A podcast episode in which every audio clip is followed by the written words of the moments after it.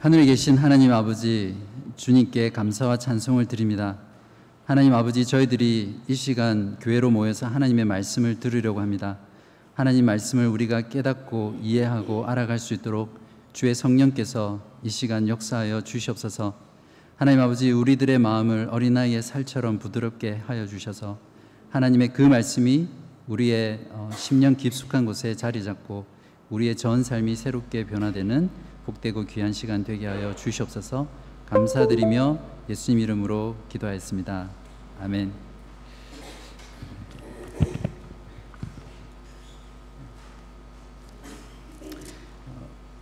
오늘 전할 말씀은 고린도전서 15장 12절부터 34절 말씀입니다. 고린도전서 12장 15장 12절부터 34절 말씀입니다. 제가 먼저 설교 본문을 봉독하도록 하겠습니다.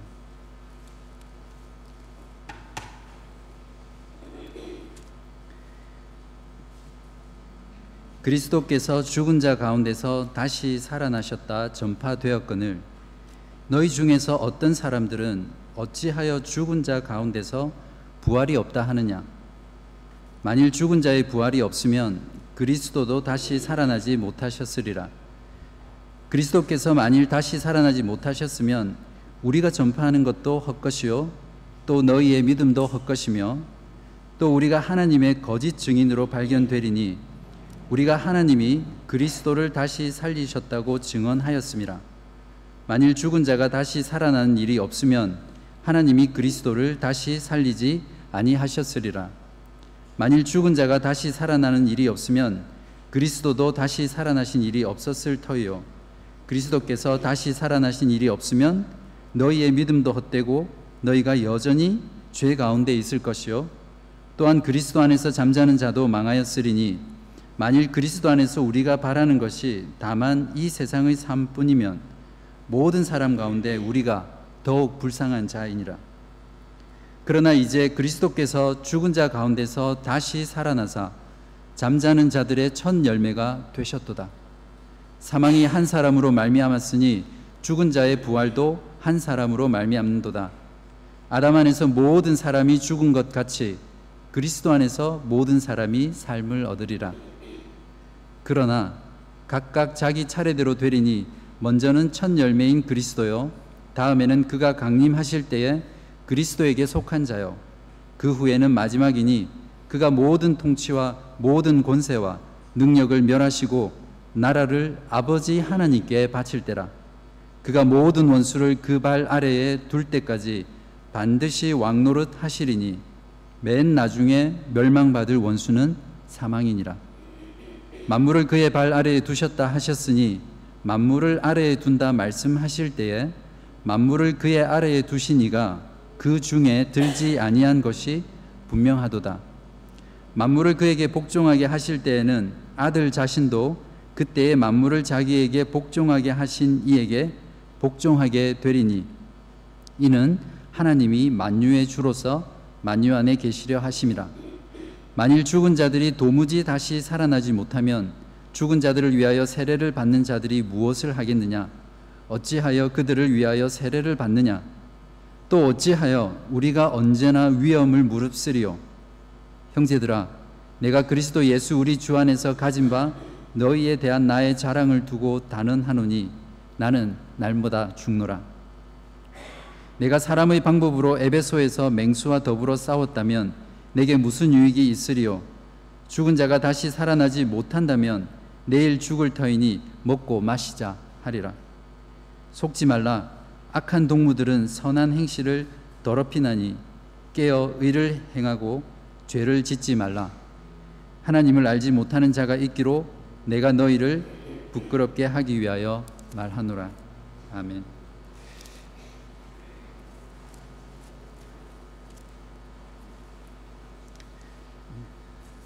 오늘은 무슨 날입니까? 네, 감사합니다. 크게 대답해 주셔서. 예, 오늘은 부활절 주일입니다. 그래서 보통 어, 부활장이라고 부르는 고린도전서 15장 말씀을 가지고 특별히 12절부터 34절 말씀을 가지고 부활과 우리들의 그 신앙 생활의 관계를 좀 더 깊이 생각해 보려고 합니다. 어, 영적으로 매우 위험한 상태가 있다면 어, 신앙 생활의 매너리즘에 빠지는 것입니다. 쉽게 말하면 영적인 어, 권태를 경험하는 거죠. 열정을 상실하고 아무런 감동이나 역동적 삶이 없는 푸석푸석하고 메마른 그런 신앙의 상태를 말합니다. 매주 주일 모임에 참석하지만 그날이 그날 같고 어, 전혀 다름이 없는 그런 참석과 찬송을 불러도 감동이 없고 혹여 공동 기도가 길어지거나 성경 본문이 78절처럼 많아진다든지 그리고 설교가 조금만 길어져도 어, 벌써 마음이 초조해지고 시계를 보면서 언제 끝나지? 이렇게 어, 마음을 가지는 그런 모습들. 그리고 심지어는 어, 기도를 길게 하거나 설교를 길게 하는 사람을 보면 괜히 미워지는 그런 마음도 생기고 주일 모임 외에 추가적인 모임을 나오라고 하면 그게 얼마나 또한 부담이 되는지 모릅니다. 주일 모임만 참석하는 것만으로도 나의 사명과 책임을 다한 건데 그 추가로 주중에 한 번 더 나오자고 하는 것이 그렇게 힘든 일이 어, 될수 없습니다.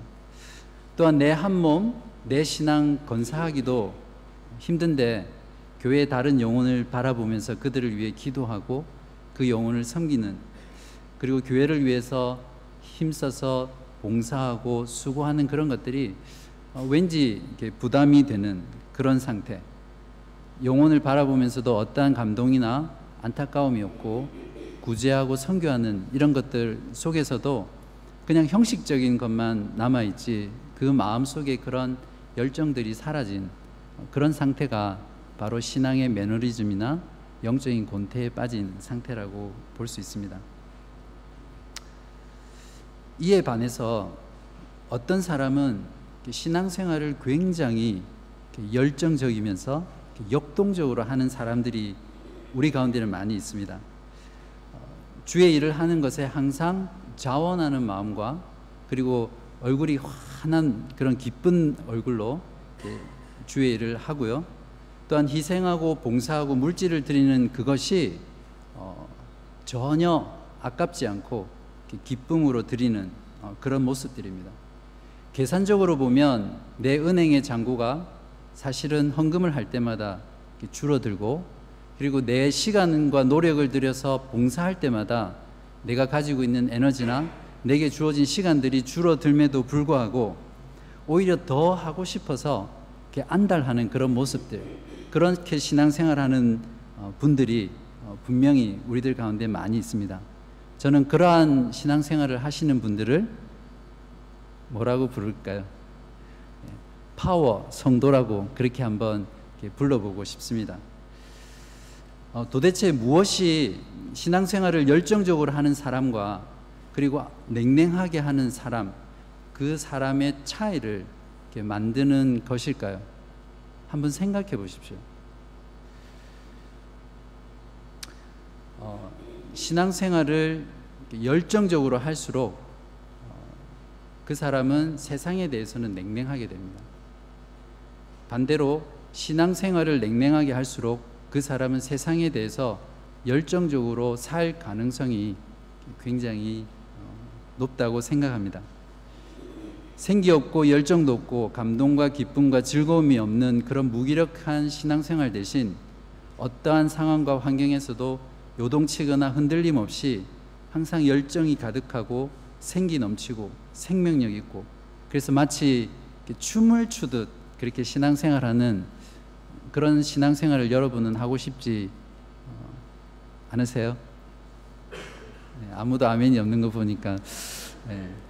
오늘 본문이 제시하는 해답은 바로 죽은 자의 부활의 확실함입니다. 예수 그리스도의 부활에 대한 확신과 죽은 자가 반드시 부활할 것에 대한 그 확신은 열정과 냉정 사이의 온도를 결정하는 그런 열 공급원입니다. 확신 있는 신앙생활은 신앙을 역동적으로 만들고 또한 성도들의 삶을 힘있게 만들어 주죠. 자, 이제 오늘 본문을 통해서 죽은 자의 부활의 확실성이 성도들에게 어떤 확신을 주고 있는지 세 가지로 알아보도록 하겠습니다. 첫 번째는 죽은 자의 부활의 확실함은 우리의 믿음에 대한 확신을 줍니다. 12절과 19절 말씀을 함께 보시면서 어, 제 설교를 따라와 주시면 감사하겠습니다. 자신이 믿는 바를 확신하는 것은 굉장한 힘입니다. 기독교 신앙은 부활에 근거한 신앙입니다. 예수 그리스도의 부활에 그리고 그 그리스도의 부활을 따라 우리 성도들도 부활할 것이라는 그 사실을 믿는 것이 바로 부활 신앙입니다. 그러므로 죽은 자의 부활이 확실하다고 믿는 것은 우리의 그 신앙의 근거, 우리의 믿음의 근거를 더욱더 강하게 해주고 그러한 확신은 우리의 신앙을 더욱더 열정적으로 만들어 주는 거죠.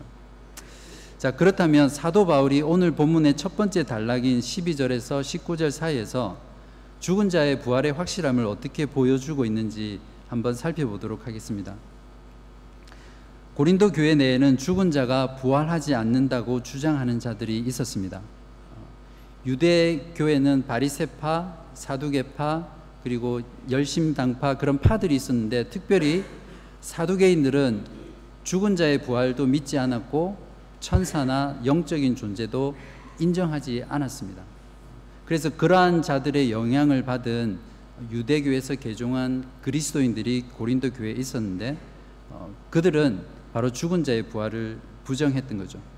또한 이방인들의 주된 문화는 헬라 문화였는데 헬라 문화에서는 사람의 영혼은 아주 거룩하고 성스럽고 그리고 가치 있는 것이라고 생각한 반면에 우리의 몸은 악하고 더럽고 추한 것이라고 해서 우리 몸이 부활하는 그런 것을 인정하지 않은 어, 부류가 있었습니다.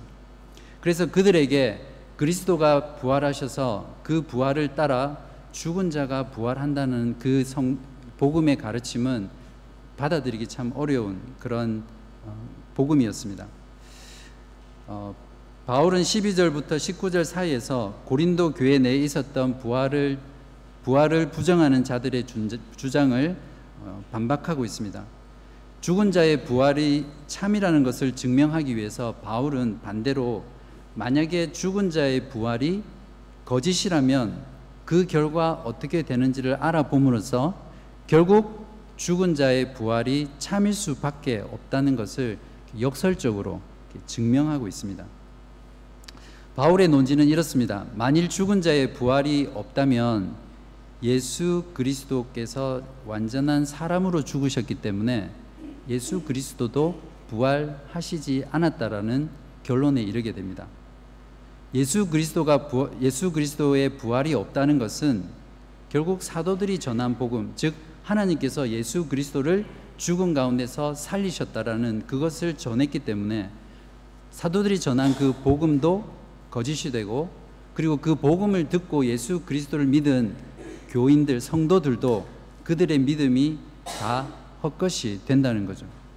또한 이미 그리스도를 믿고 죽었던 성도들조차도 죽은 자가 부활하지 않기 때문에 그들은 결국 그 죽음의 상태에서 영원히 멸망하게 되는 그런 소망 없는 자가 되었다는 것이죠. 다른 무엇보다도 사도 바울은 어, 죽은 자의 부활이 없다라고 하면 그리스도를 믿고 그 안에서 영원한 것을 소망하며 살아가는 성도들이 이 세상에서 가장 불쌍한 존재라는 것을 말하고 있습니다. 왜 그렇습니까? 가짜를 진짜로 알고 믿는 것은 아무것도 믿지 않는 것보다 더 나쁜 일입니다. 또한 이보다 인생을 더 낭비하는 일이 없겠죠. 바울은 죽은 자의 부활을 부정하는 것은 예수 그리스도의 부활을 부정하는 것이 되어서 믿음도 헛된 것이며 또한 복음을 전한 그 모든 것들이 헛된 것이고 결국 우리의 죄의 문제를 해결받지 못한 상태가 되기 때문에 여전히 진노 하나님의 그 진노 가운데 있다는 것이죠. 결국 죽은 자의 부활을 부정하는 것은 기독교 신앙 전체를 그리고 하나님을 부정하는 그런 것이 됩니다. 만일 정말로 진짜로 죽은 자가 다시 살아난다는 사실을 믿는다면 우리의 모든 것이 달라질 것입니다. 여러분에게 한번 묻겠습니다. 여러분은 정말 죽은 자가 부활한다는 사실을 믿으십니까? 단순히 머릿속에 있는 지식으로서가 아니라 여러분의 마음을 움직이고 여러분의 삶을 움직이는 그런 전인격적인 반응 속에서 죽은 자가 다시 살아난다라는 그 부활을 믿으십니까? 사실 부활이라는 말은 말이나 영혼이라는 말은 인간의 이성이나 그리고 인간 세상에는 아주 생소한 개념이기 때문에 하나님의 은혜가 아니고서는 이 사실을 믿음으로 사실은 받아들이는 것이 어, 어려운 일입니다. 여러분의 어, 주변의 사람들이나 아니면 여러분이 예수 그리스도를 믿기 전에 그 상태를 한번 생각해 보십시오. 예수 그리스도가 2000년 전에 십자가에서 죽으셨다라는 그 사실은 아무도 부인하지 않습니다. 예수님이 십자가 상에서 죽으셨다는 그 사실을 어, 받아들이지 않는 것은 않는 사람은 그다지 많지 않습니다. 그러나 거기에서 한 걸음 더 나아가서 그 죽으신 예수 그리스도께서 3일 만에 무덤에서 죽음을 이기고 살아나셨다라는 그 부활을 증거하고 또한 그 부활을 따라서 우리도 부활할 것이라는 것을 증거하기 시작하면 사람들은 거부감을 느끼고 그것을 강력하게 부인하는 것을 우리는 볼 수 있습니다.